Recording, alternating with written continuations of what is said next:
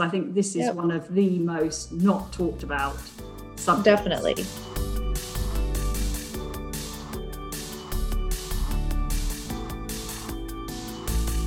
Welcome to this episode of Finding Your Range podcast with me, Jeannie Di Bon, a movement therapist who specializes in hypermobility, EDS, and chronic pain. And today I'm absolutely delighted to be joined by our expert patient, Dana Carter. So, welcome, Dana. Dana is a 37 year old female who lives in Tampa, Florida, USA. She's married with two children, aged seven and five. She works part time as a women's health nurse practitioner, partly to help women of all ages in a way that she wishes she had been helped. And after 25 years of symptoms involving multiple systems, she was diagnosed with hypermobility type EDS a couple of years after her second child was born. Throughout her medical journey, she has researched a lot and learned more than she could have imagined and thrives off relaying this information and compassion to women with similar symptoms. So, thank you so much for joining us today and uh, welcome to Finding Your Range. Here. Thank you. We really, really appreciate it because, um, as, as we've explained in episode one, this podcast finding your range is also about uncovering what it's really like to live with a condition with hypermobility or EDS or another chronic illness. And um, I was really interested by your bio, and it, it, it's brought out a few questions for me. So I'd like to dive in straight away with that. Go right ahead. Yeah. So, so you your intro mentioned that you had 25 years of symptoms, which is yes. huge, involving multiple body systems. Can yep. you tell us a little bit about your journey and, and when did you start to notice problems and issues? Sure. Um, so I, I could go on and on and, and yeah. I could make this very detailed, but I'll try and condense it. Um, for as long as I can remember, I remember from the time I started school, ages five or six, um, my eyesight started to go very early, so it affected EDS, was affecting my eyes. Um, I started having daily headaches at the age of 7 mm-hmm. um, periodic migraines. My first migraine was at the age of eight. Wow. Um, and, and my GI system was just never right. Um, and as a kid, you don't know what you're doing. Your parents, especially, you know, in the 80s and early 90s, diet wasn't as significant it seems like as it is now just because yes. of all the additives and the inflammation and all this stuff it wasn't so much that you heard about that you needed to stick to this, you know, autoimmune or anti-inflammatory diet. Yeah. So I was eating like a normal kid and I had the worst time going to the bathroom. Um, and I remember just years of being in grade school and having the worst stomach pains mm-hmm. um, and not knowing why. You know, other people yes. around me were eating just fine, and here I was. Um, yeah. And then I started having a lot of allergy problems. I had chronic hives.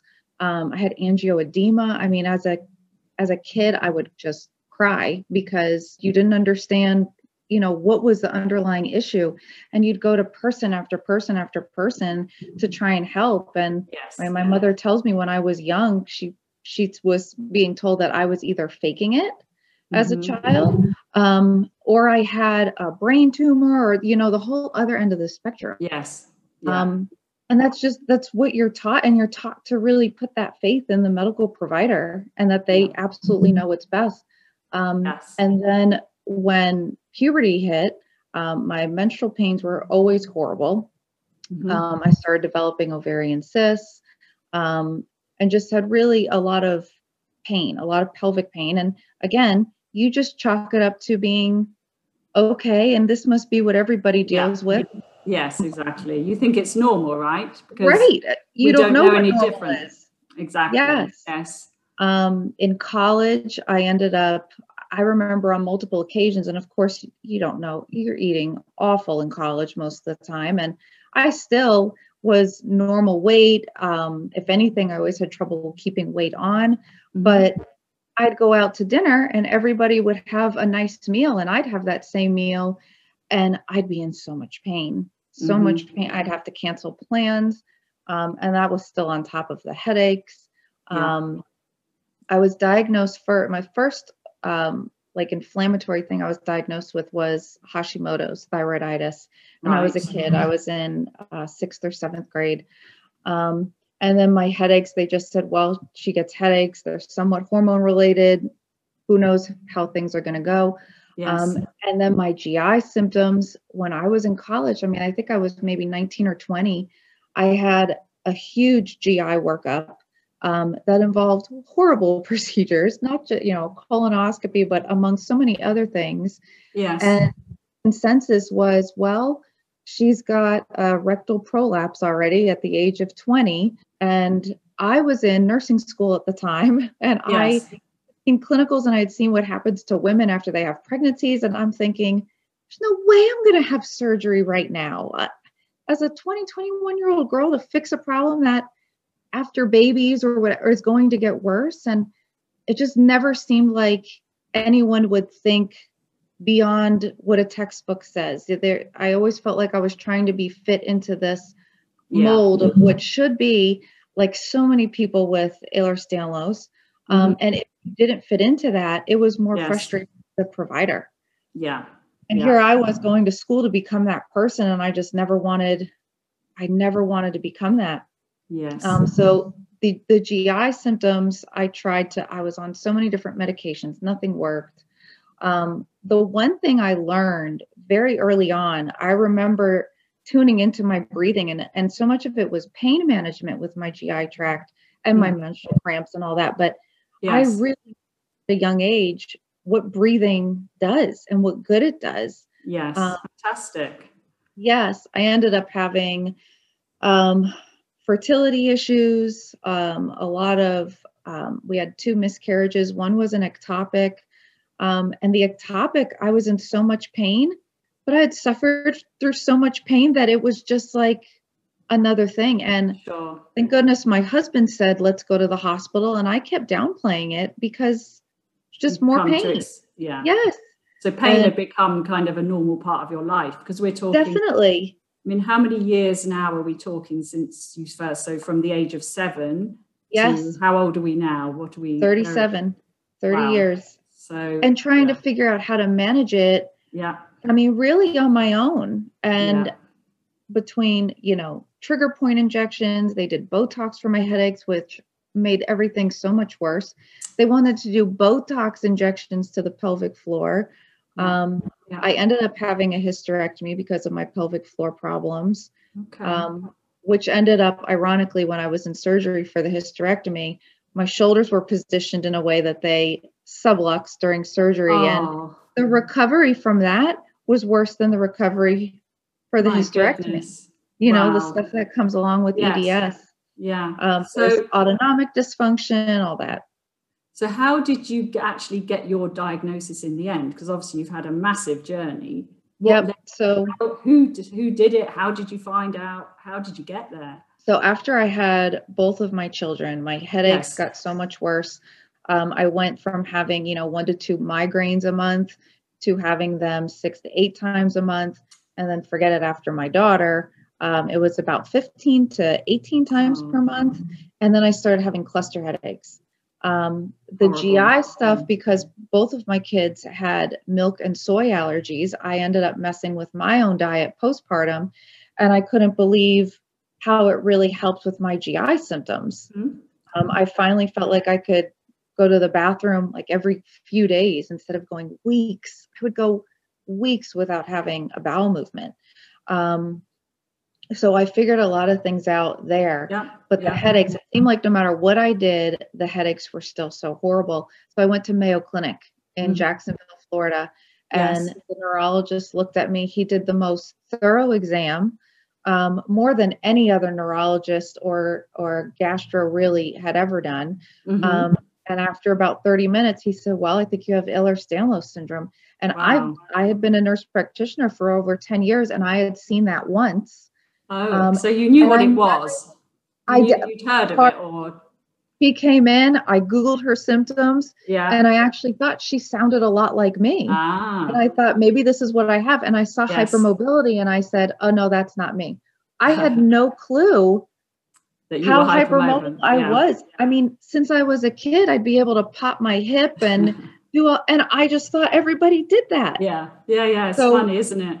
Yes. So when this neurologist so, said it, and I started researching hypermobile EDS, I was blown away because finally all these mm, symptoms, and I, can't, I probably told five or six different providers.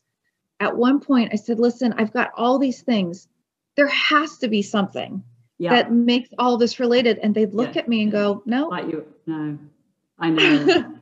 so that when he just... diagnosed me, so I couldn't believe how it all finally added up.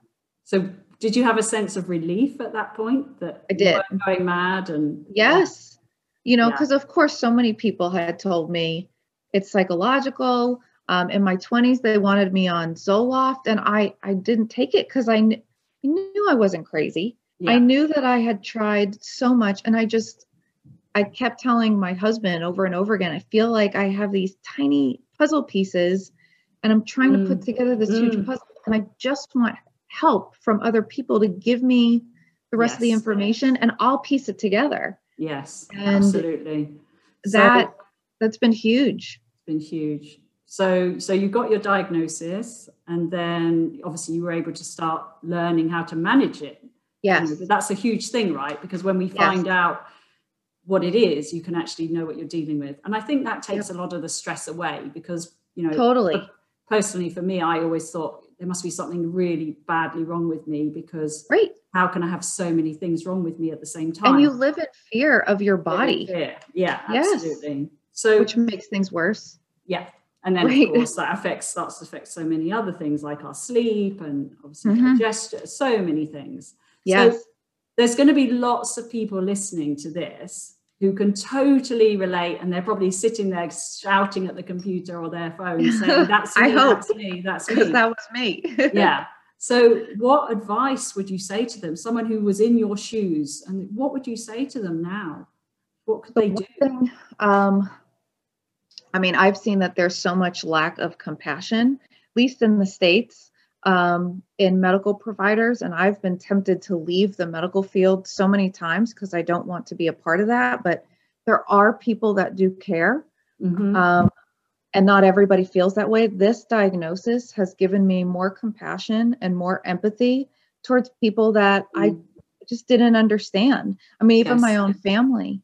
Um, the biggest thing is just try and find the positives. It's very easy to get down on those high pain days. I mean, I'd look at my husband during a cluster headache attack, and meanwhile, my stomach was a mess. I can't eat what I want to eat. My diet's so restricted.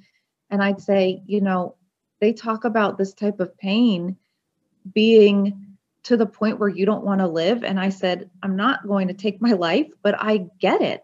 I completely mm-hmm. get how if people don't have other positive things going in their life mm-hmm. how do you live like this yeah you have to find the positives you have yeah. to you have to see the people in your life um, and if they, they're not going to understand no no one unless they are feeling what you feel are going to understand but if they care to be there mm-hmm. Then that's huge and look at the other parts that maybe your kids are healthy i mean i always say i'm, I'm just so thankful that my kids are healthy and um, and I have the drive to want to learn more yes. to better myself. There are yeah. ways to manage it, yes. and we're not fitting into this perfect little box. So what works yeah. for one person with EDS might not. Absolutely. I was told over and over again to do the um, a specific physical therapy protocol that's supposed to be great for EDS, and I was in so much pain for weeks doing that. And I'd hear all mm-hmm. these stories of people that improved. And even the provider that recommended it to me was telling me, you know, the person that did this, they're doing triathlons now. And, you know, you yeah. hear this and just think, gosh, yeah. could that possibly be me? And it was horrible for me. Yeah. But yeah. that led me to the Zebra Club. That led yes. me to movement therapy and hearing your um, basis and the foundations of movement therapy I thought this is what's going to work for me. Someone else might not do it, but sure. this is what's going to work for me. And it's That's it's fantastic. helped. Yes. Yeah. Yeah, you've raised a really good point because um, you know we're not we're not the same. Every single one of us listening to this is going to be different, and um, right.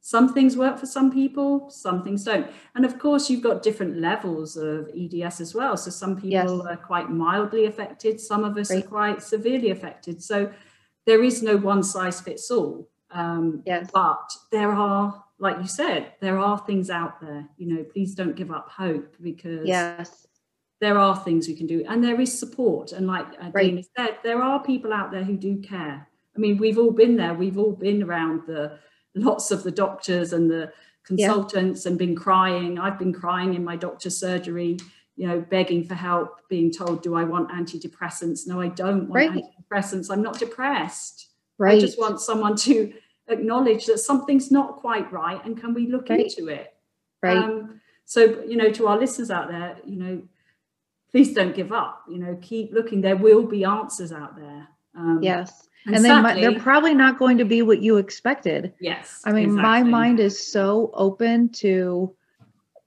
so many different things that uh, you're just i wasn't taught in my nursing training. I wasn't, mm-hmm. I don't even think we, we didn't have a lecture on EDS. That's we didn't thing. have a discussion about holistic and how your body's connected. I mean, yeah. the fact how much my my hips affect my head and my back and yeah. I know if my ankle and my knee hurt, it's my pelvis that's the underlying cause. I yeah. never would have thought of that 2 years ago. Yeah. And so to be so open-minded and, you know, try things Absolutely. in a healthy way that maybe you wouldn't have thought of before. Yeah, definitely.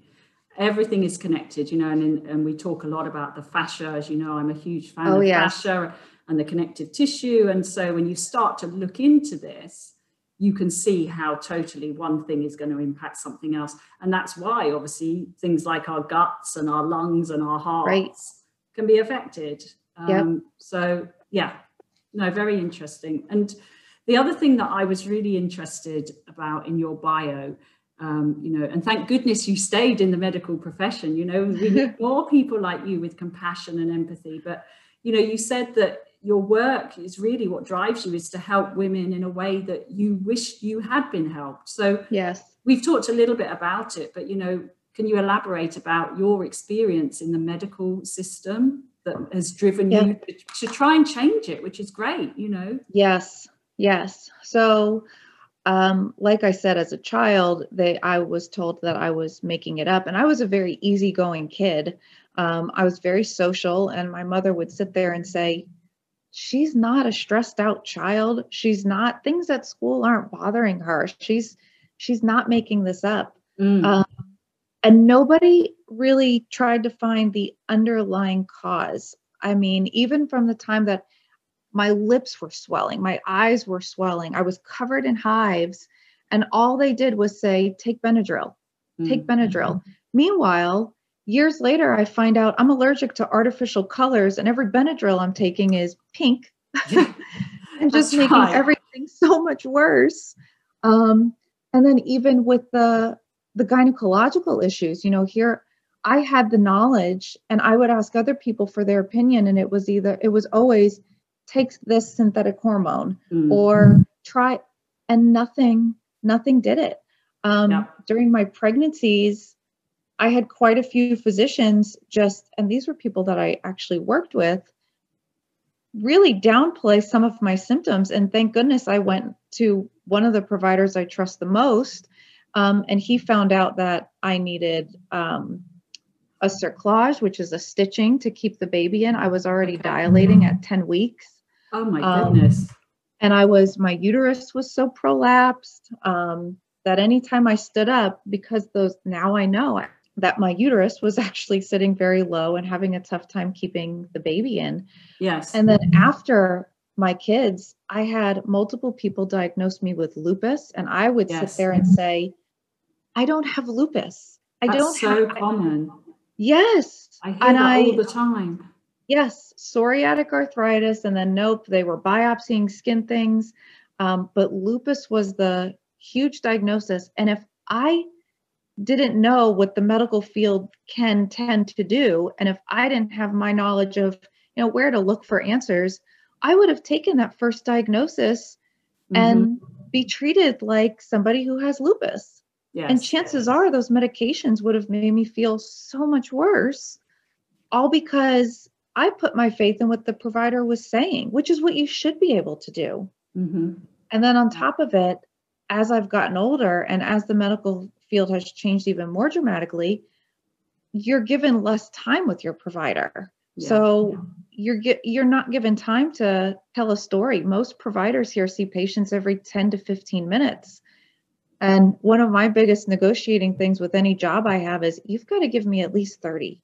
And I have to mm-hmm. listen to this person and hear their story. And now I kind of have a reputation in the community of go to Dana, she will actually listen. And they come, you know, I'm I do all gynecology, but they start telling me so many of their multi-system problems. And there's been quite a few times where I have to catch myself because I don't want to assign hypermobility or to everyone.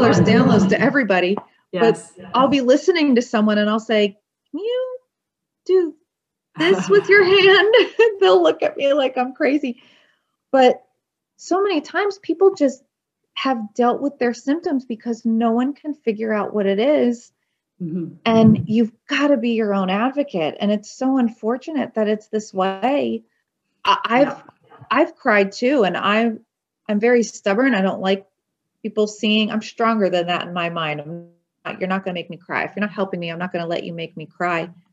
But there have been times where providers have looked at me and I've said what's worked for me um, and they've looked back at me and said, Are you treating yourself or am I? Who's doing it here? And that that was probably the biggest thing that brought me to tears because you've got to collaborate with your patient. Yeah.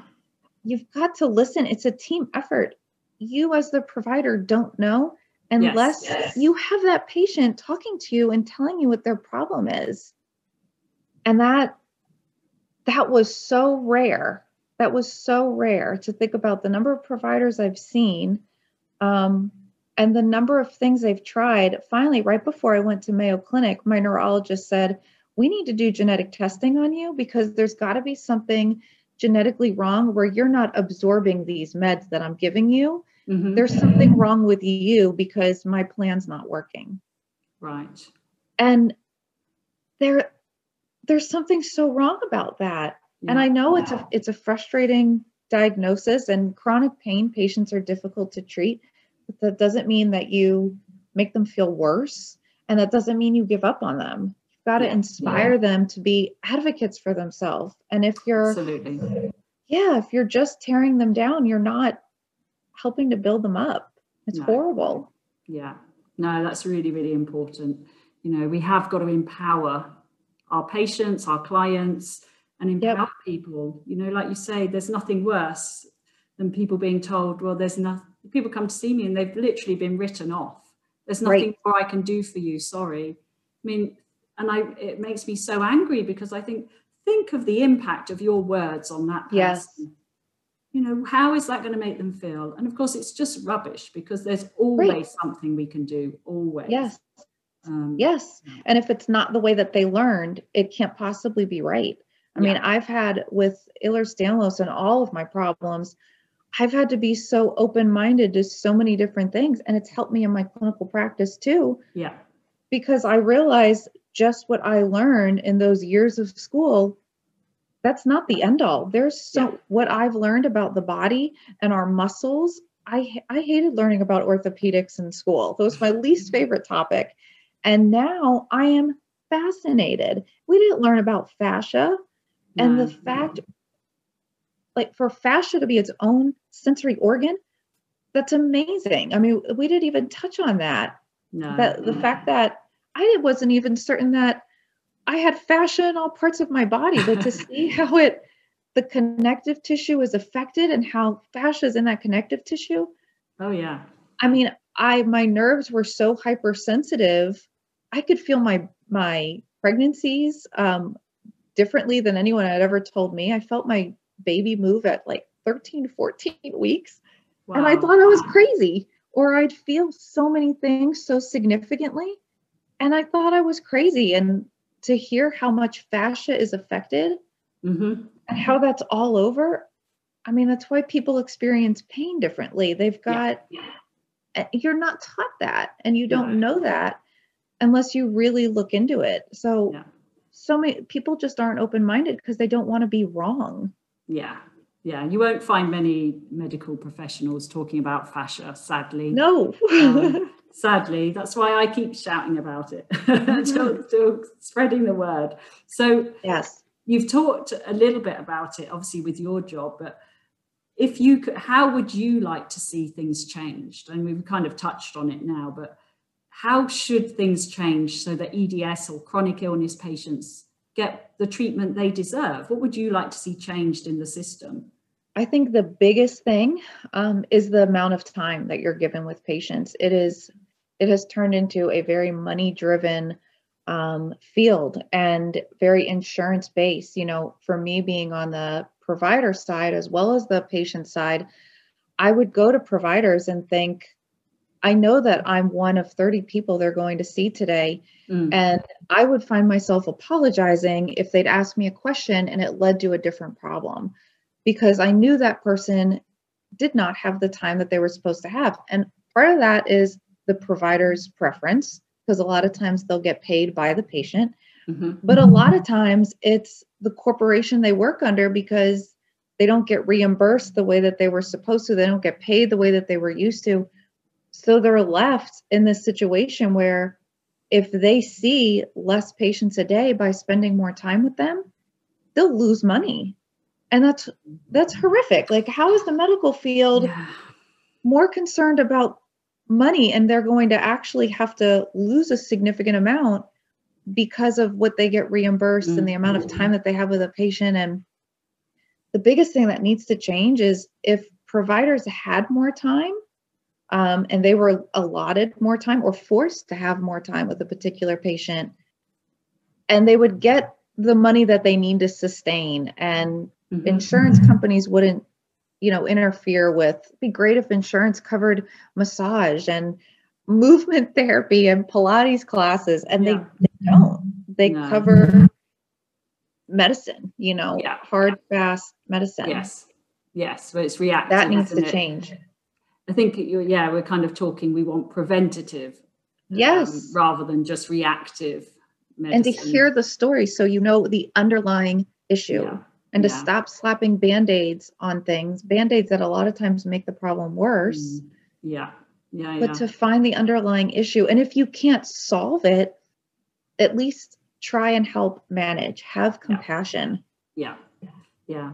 And obviously um, you're in the states so obviously yours is all a private system but um yeah you know over here obviously in the uk we have the nhs but it's struggling as well with things you know the waiting list to see someone on the nhs yes. are you know minimum a year um, that's insane yeah so you know it's not and obviously it's free over here for right. the nhs but it, we have a very similar issues you know people aren't right. listened to they get pushed from pillar to post um, yep. and they have to wait a long long time right. Um, and in that time obviously they're floundering about on their own. So right, yeah, and I don't know what the answer is to that because obviously, you know, lack of resources and right, know, it's very very difficult. But um, yes, um, now. I wanted to touch on, and, and you've touched on it as well. Um, obviously, you've had two pregnancies, um, and it sounds mm-hmm. like they were quite um, high different. risk. High risk. yes. Yeah. So, um, would you mind talking about your pregnancies, but also um, pelvic floor. And, um, yes. you know, this is an area that, you know, we don't really talk about because pelvic right. floor and, you know, it's one of my issues. And um, it was never talked about because it's kind of private, right? You don't talk right. about things like your pelvic floor or your bladder or your, right. Your right. or anything yes. like that. It's just, yes. who can you tell? Who can you talk to that you're having issues? But, yes, you know, this podcast is all about let's uncover the real what it's like and how can we help each other with because people are listening going to have very similar issues pelvic floor yes. bladders etc so would you Great. mind sharing a little bit with us about what you've what you've gone through and, and how you managed it what what was your sort of how you cope with this now sure um, the pregnancies, so we had we'd gotten pregnant pretty quick with our first, um, but then lost that pregnancy at about seven weeks. Um, and then it took about two or three months more, and we got pregnant again. That was the ectopic. Um, and you know, like I had said, I'd had I'd had ovarian cysts. My menstrual cramps were so bad. The GI pains that I had just from the the slow motility and the stretching of that mm-hmm. um, rectal wall, everything. Yes. Um, so when the rupture act, the ectopic actually ruptured, um, and I ended up losing my fallopian tube. So I only had one tube, two ovaries, and my uterus, and we had already struggled. Um, so then, after about a year and a half to two years of trying, we hadn't gotten pregnant again. Um, and I wasn't sure what really I wanted to do about it. You know, what next steps I had seen mm-hmm. the adoption process be really um, tough, but I also saw the infertility side. You know, I would treat my patients that had infertility, and yeah. I knew the cost of it and all of that. Um, we ended up seeing a reproductive specialist, and she looked at me and she said, with your losses and some of your autoimmune inflammatory stuff, um, she said, you cannot get pregnant unless you do in vitro. Right. Um, and I had kind of shut that off. Um, so it took a little while. And then finally, my husband and I decided we would try once and see what happens. Um, and we ended up having quite a few great embryos to use, and we got pregnant with my son. Um, the whole pregnancy, I was so surprised at some sy- symptoms, which ended up now I look back, and they were my autonomic nervous system was out of whack. So I remember being so out of breath. Um, in my first yeah. trimester, I was so tired, and I know everyone said you'd be tired. I was so tired. Um, but I felt like I had more pains. I had horrible reflux. Um, but the GI tract was a whole other mess to deal with. Um, whole new way of eating, all of that, trying to figure out what to do. His pregnancy was high risk because um, I started to dilate with him a little bit early as well. And he always sat very low. Um, I couldn't believe how my bladder was. I mean, I was, and again, I thought, well, it's what pregnant women do. But even in the first trimester, I was getting up twice in the middle of the night to wow. pee. And I thought, well, this is this is what happens, and my hormones and all this. Yeah. So um, he came a little bit early. Ended up having to have an emergency C-section with him. So there was surgery to the pelvic area. Mm-hmm. Um, the recovery from the C-section um, was very painful, but I also, after having my son, I became anaphylactic to um, NSAIDs. So I couldn't take Tylenol, ibuprofen. Oh, I never took narcotics because of what it did to my GI tract. I mean, if I took half a narcotic, I wouldn't go to the bathroom for a week, easy. Um, so I was on no pain meds. So that was tough. Um, and then after I had him, I had so many so many different pains, so a lot of joint pain. So my SI joint for the first time really started acting up, and I would have mm-hmm. X-rays, and they'd tell me it was fine. Yeah, um, yeah. And I, my hands and my wrists were horrible just with the systemic joint pain. That's when they said, "Well, you're having joint pain. You're postpartum. You've got lupus." Right. Um, the headaches had gotten so much worse. Um, and my diet my diet was a turning point there because i was finally able to really help um, with my constipation by my diet and some magnesium so that mm. was huge um, then i got pregnant we ended up using one of our uh, frozen embryos so we had to go through that whole process again with my daughter um, and she was even more high risk everything was prolapsing so my uterus was sitting on top of my bladder i'd already been diagnosed with the rectal prolapse in my 20s. So everything was just so weakened and prolapsed. Mm-hmm. And her pregnancy, meanwhile, I have such little babies. I mean, when they were born, they were just under six pounds. Um, but they felt so heavy. Yeah. And every movement that my daughter made, it was pain. I mean, the pulling and the pain. And now I know, I mean, my ligaments, my uterus, yeah, my uterus had been, you know, cut into the scar tissue and how we scar and how we mm-hmm. heal. Um, and then meanwhile, the ligaments were being so pulled, and I had a stitch in my cervix to keep her in. So she was a planned C-section. Um, so luckily delivery was good. I was on bed Yes. rest for most of the pregnancy. Yeah. Um, yeah. Because when I was about 20 weeks, I went to my physician that I was actually working with at the time and I said, I feel like her head is literally in my vaginal walls and I'm worried. And he did an exam and he could feel her head at 20 weeks Wow. um, and said, You need to go home. You're not working anymore and don't don't get up unless you have to. But he said, I don't know if you're going to make it to 24 weeks. And I did what I was supposed to do. My luckily I had a great support system. My family's nearby. My husband was great. I had almost a two-year-old at that time too. Um, and we made it to 37 weeks and we had our other planned C-section. wow. And then after that, um, I had a really tough time with my bleeding. For five years until I finally had the hysterectomy, I would bleed two weeks out of the month with my cycle. Mhm. And nobody, I mean, I had, I couldn't figure out what it was because I wasn't diagnosed with Ehlers Danlos yet, Mhm. but I knew all the possible things it could be. Kind of treated myself for those things. Went to the providers, um, my OBGYNs, and they did procedures to look for polyps. And I'd had a fibroid, I'd had ovarian cysts.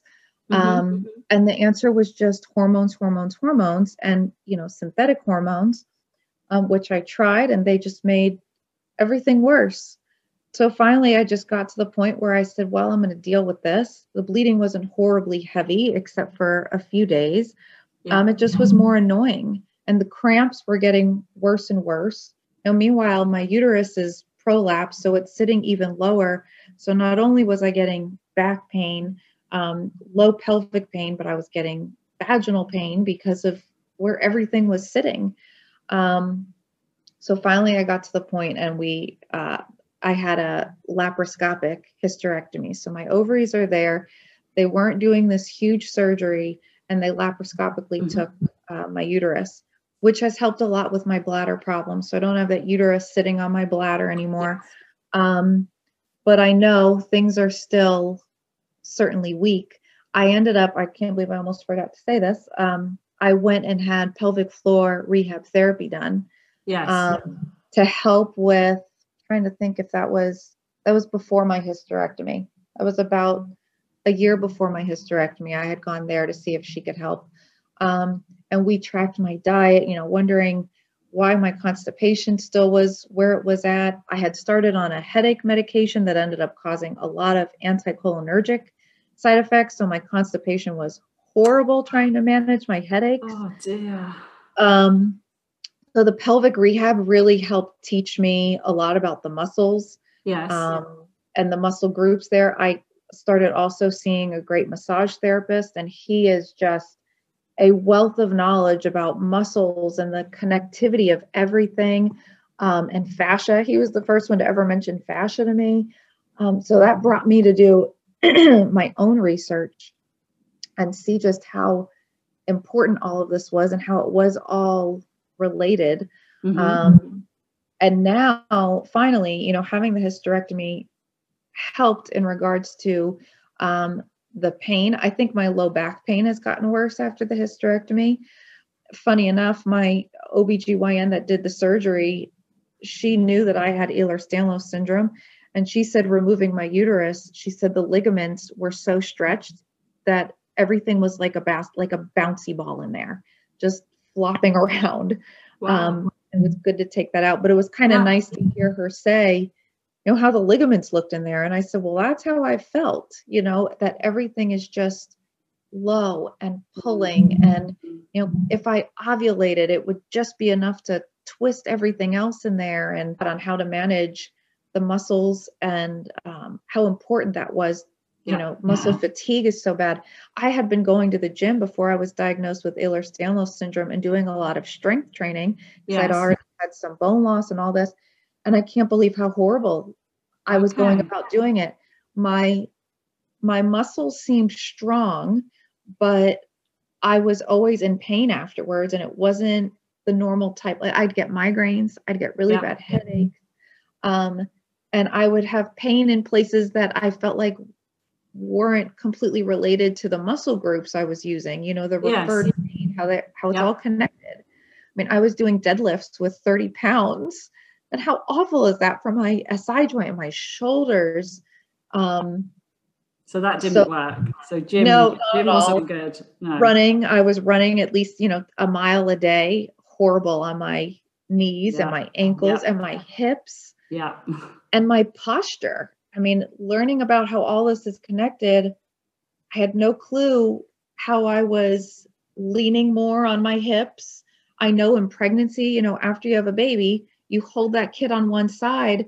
Yes. I was favoring that side so much more. And I've had to train my body, my do pelvis, Yeah. to do the correct thing. And it feels so abnormal because Yeah. that muscle memory is not there. So then Yeah. I stopped exercising altogether because I didn't, re- I knew that what I was doing was making things worse, Okay. but I couldn't figure out what was right. And then the muscles fatigued so much and my joints were in even worse pain.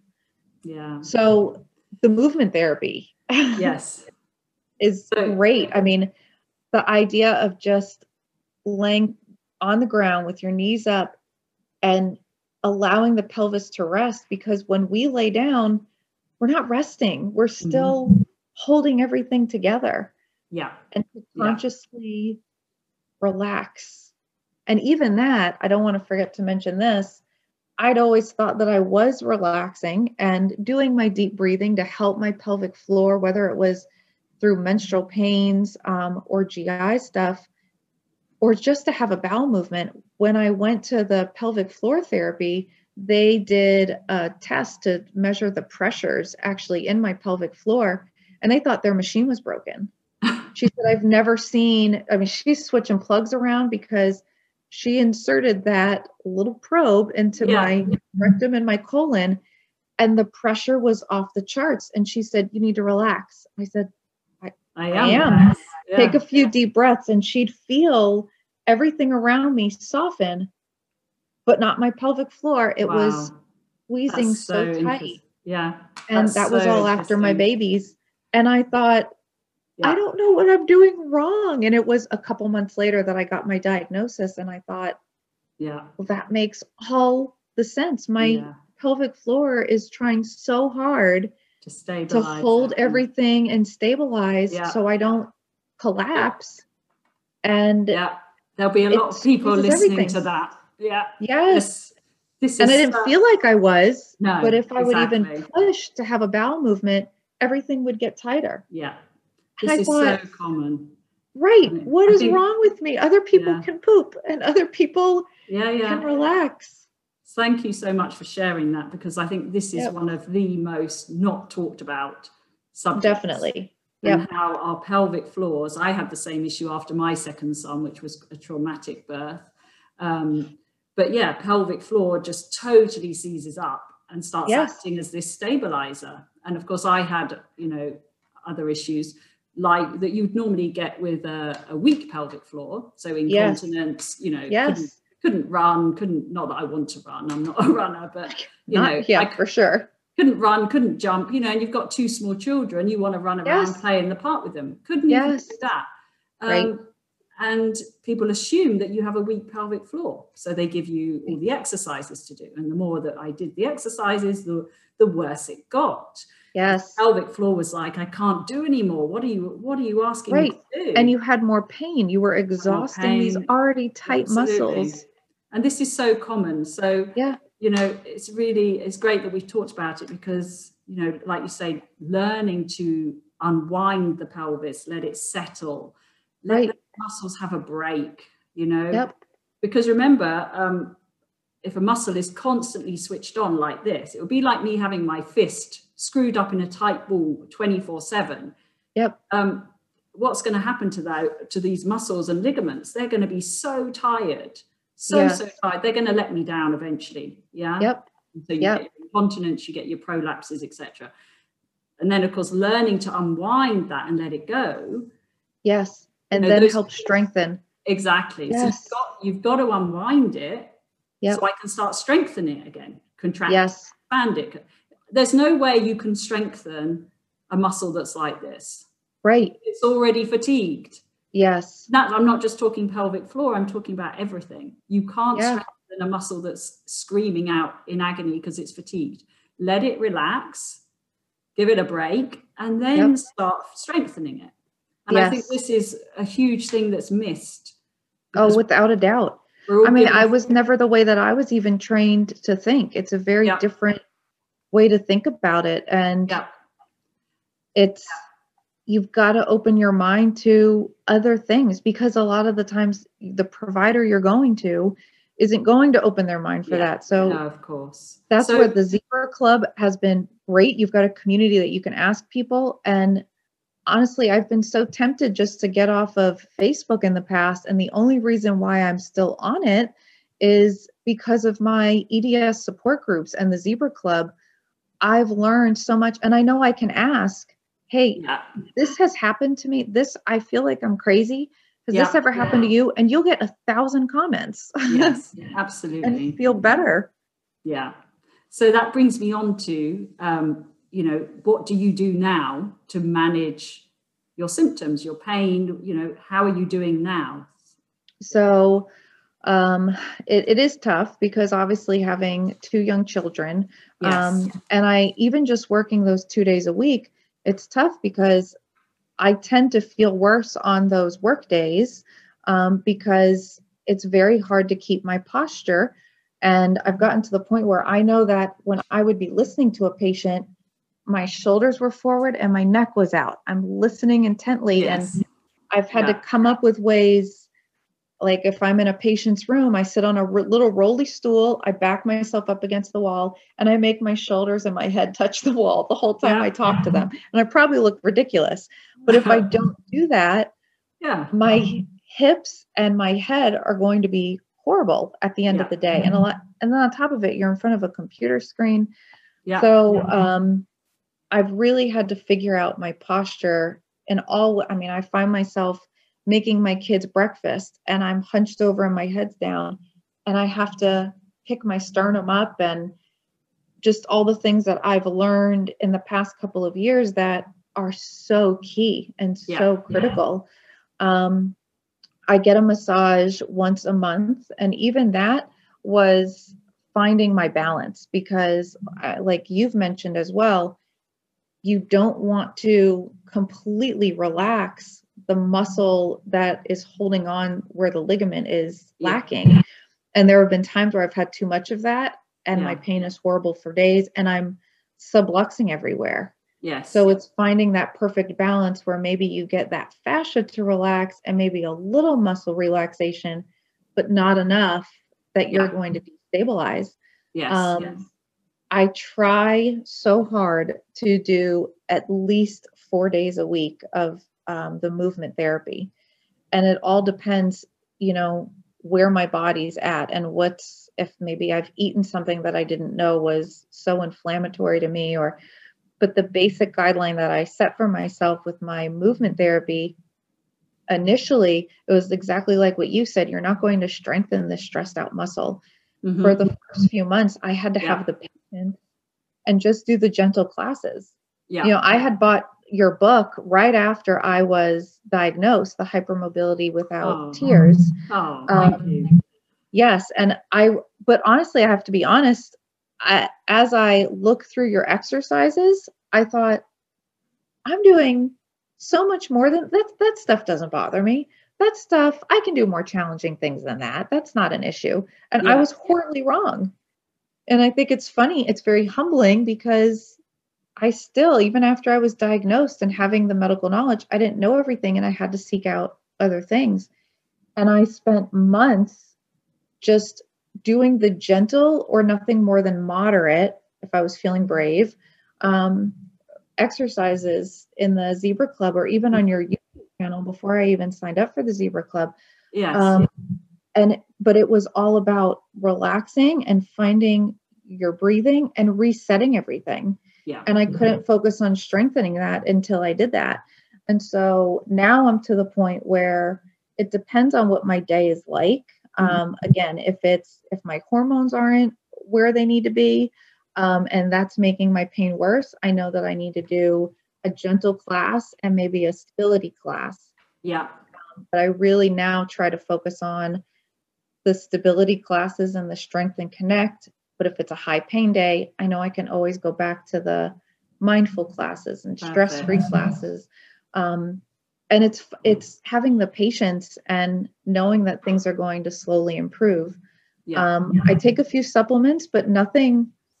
I take vitamin C, vitamin D, zinc, um, probiotic, one that's specifically supposed to be good for EDS. It's actually a um, probiotic drink that has certain good uh, bacteria in there. Mm. Um, and that really, I think, helps with my gut as well, of course. Yeah, um, yeah. But nothing, I mean, I do CBD, I do those types, of, but I'm anaphylactic to NSAIDs.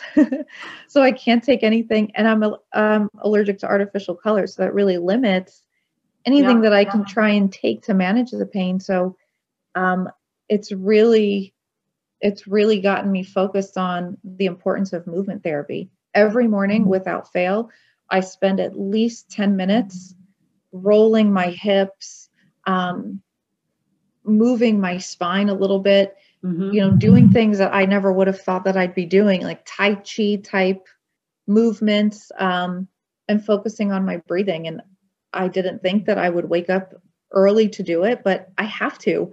The days where I don't, I'm starting off on a horrible foundation mm. and it's going to be so much worse. And yeah. it, what a difference that light movement, that lubrication to the to the muscles and the joints um, makes. That's something yeah. that I absolutely cannot skip. Yeah. Um, and absolutely. I've done a little bit of acupuncture, which has helped a bit. It helps with the muscles, mm-hmm. but even that, she'll get, you know, right at these tight muscles at the base of my skull, mm-hmm. and I'll have a migraine for two days afterwards because the nerves that have again, been, isn't it? Releasing yes. tightness. Yeah. Yes. Yeah. And it's unstable or it's unstable. And yeah. I mean, I can't believe when I first get out of bed, there have been times where I regret it for five days just the way I sat down. It's mm. conscious movement and gentle movements. Yeah. And finding what your body needs. Yes. Um, and it's it's always on my mind. My posture is always on my mind. And setting aside part of my day to do the movement therapy is so enjoyable and it's been it's been key. Um, but having that little bit of massage, not too much, not too little, um, has been awesome too. And just seeing how the body's connected. In your uh, fascia class, you have a, a, or no, I think it was, I can't remember which class it was, where you bend down dynamic stretching. That's what it is. Yes. Yes. And you do that stretch deep from the back of the leg all the way up. Oh, yes. And feel that fascia.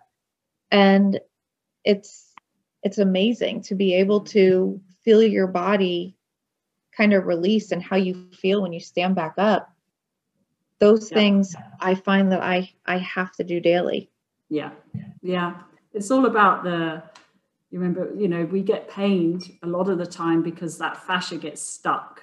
So we've got the muscles and the tissue are meant to glide like this. So when you move when you you know lift your arms up bend over you're wanting your tissue to glide very smoothly. And it's because it's hydrated yes?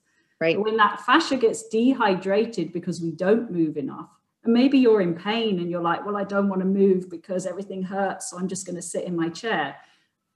I can totally understand that. But on the other side of the coin, the more you sit in your chair, the fascia gets stuck and stuck and stuck. stickier stuck. you get. So when you go to get out of your chair, it's like, oh, my back. Oh, ow, ow. Because it's gone, oh, I can't do that. And so, yes. like you said, every day or every other day, little bits, little and often, yes. keep that gliding going. You're yes. going to have much, much less pain because, uh, as we said earlier, fascia is our biggest sensory organ. It has, I can't remember numbers, but millions and millions of nerve endings in it. Right. So if, so if that fascia's upset, you're going to know about it, unfortunately. So, for sure, if I was sedentary. Well, even in my pregnancies, I had to, that second pregnancy, I was on bed rest over half the time. Yeah. And I was in so much pain. I yeah. couldn't, and I just chalked it up to being pregnant. Yeah. And I knew that I'd had, you know, I'd been diagnosed with lupus and I had fought that, but I knew there was something going on with my joints. Yeah. yeah. but it was a lot of it was the immobility. And now, the like I had said, I was going to the gym and I was doing a lot of active things. And then I totally stopped because I didn't know what to do. And the weakness of my muscles, because I wasn't, I was scared to use them. I Mm. didn't know Yeah. the correct way. Right. Yeah. I was normal. nervous. Yeah. Yeah. And that made things even worse. Yeah. It was worse than exercising the wrong way to just not be doing anything.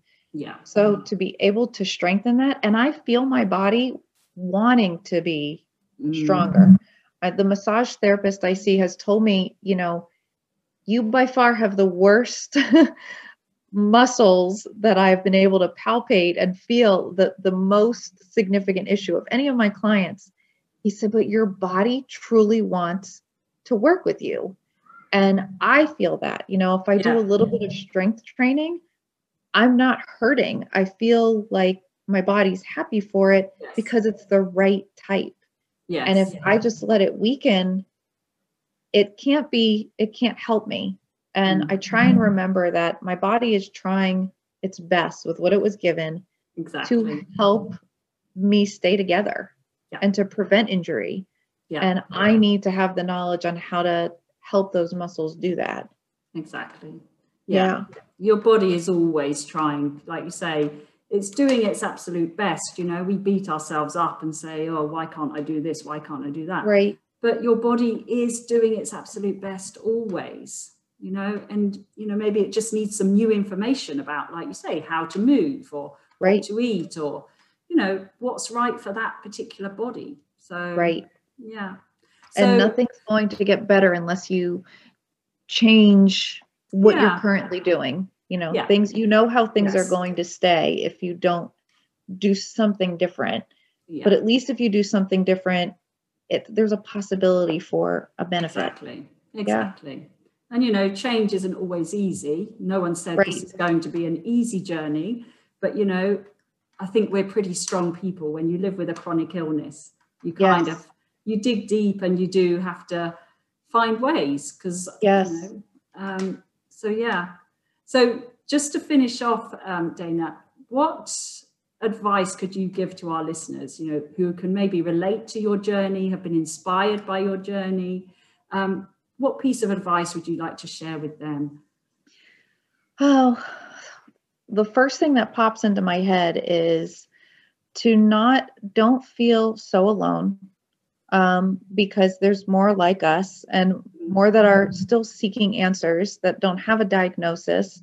Um, allow yourself to to understand that everybody has their problems you know for me my biggest problem is my eds i've been blessed with other things in my life and everybody has something whether it's you know a bad relationship god forbid or cancer or something Mhm. everybody has things that they're dealing with and i think as a society with social media we tend to feel like we're alone and no one else you know all these people are happy all these people don't have these problems you have no idea what other people are going through my patients have said you know they'll be complaining about something or they might be complaining about their weight and how it's affecting their pelvis and their periods and their GI tract and they'll they'll come right out and tell me you don't understand because you're not obese. And I have to remind them everybody has their issues. Every and they're typically very personal that they don't want to discuss with everybody. Mhm. But don't don't feel like everybody is much better off than you. You don't know what goes on in other people's lives and they could be suffering through chronic pain, chronic mental disease, who knows? And battling every day and you don't know. So Yeah. don't pass judgment. People pass judgment on us. Uh, everybody has something that they're going through. Um, Yeah. And be open minded. That's the big piece of advice is as you feel like you're not alone, be open minded to find alternative solutions. You know, if you don't fit into this box, you're not going to fit into the box because Ehlers-Danlos doesn't even fit into its own box. Yeah. We're all so different that we're all so similar too in that sense. yes. So yeah. That's nice. don't feel Yeah. like because what didn't happen to this one person in your support group that didn't help there's something else and don't lose that faith because, mm. and then on top of it, with us, a lot of times things help for a short time and then they stop helping. And it's very defeating. But you've got to keep looking and you've got to keep your mental state as great as you possibly can. It's, it's, it can get very depressing and it can get very lonely. And um, you have to keep hoping because there are things that can help. And unless you search for them, you're probably not going to be able to find it because yeah. we've had to become our our own advocates. Um, a lot of people can go to their physician and get the prescription. They need to help them with a problem and that's not typically us. And we've had yeah. the opposite experience. So don't let yourself get down over that. Be be inspired and empowered by that that there's a famous meme that goes around that says don't excuse my a doctor saying don't excuse or don't uh, replace my medical degree, my eight years of training with your Google search. And the EDS patient says, don't confuse your eight year degree with my 30 years of experience of yeah. chronic pain. Exactly. A physician and a, or a nurse practitioner or provider is going to be a good source of information, but it's probably not the end all. And you have to be the one to do it for yeah. yourself. And that's empowering. Yes. You're going to learn so much Yes. I specialize in women's health, but I learned so much about every system in my body now that I can help other people with. Yeah, which is fantastic. Oh, yeah. Thank you so much. And thank you You're for welcome. sharing. Thank you. Oh, well, you know, we're sharing some personal stories here, and um, you know, it's very valuable for, for for everyone listening to hear that they're not alone. I think that's so powerful. Yes. And, um, and like you said, it's very empowering, you know, let's turn this thing around and, and make it something that makes us stronger. Yeah. Right. So, so I hope you all found that um, interesting and fascinating and educating. Um, and uh, again, thank you to, to Dana for sharing with us. Um, thank you for having me. No, thank you for those who listened. Yes. Now I'm sure. I'm sure we're going to get lots of comments. If you do have questions or comments, please leave them in the comment box or, or drop me an email, um, Jeannie at Jeannie Di Bon, um, and I can pass any questions on to Dana or give her any comments. Absolutely. And um, but thank you, um, thank you for listening. Thank you for watching, and um, we will see you next time on Finding Your Range.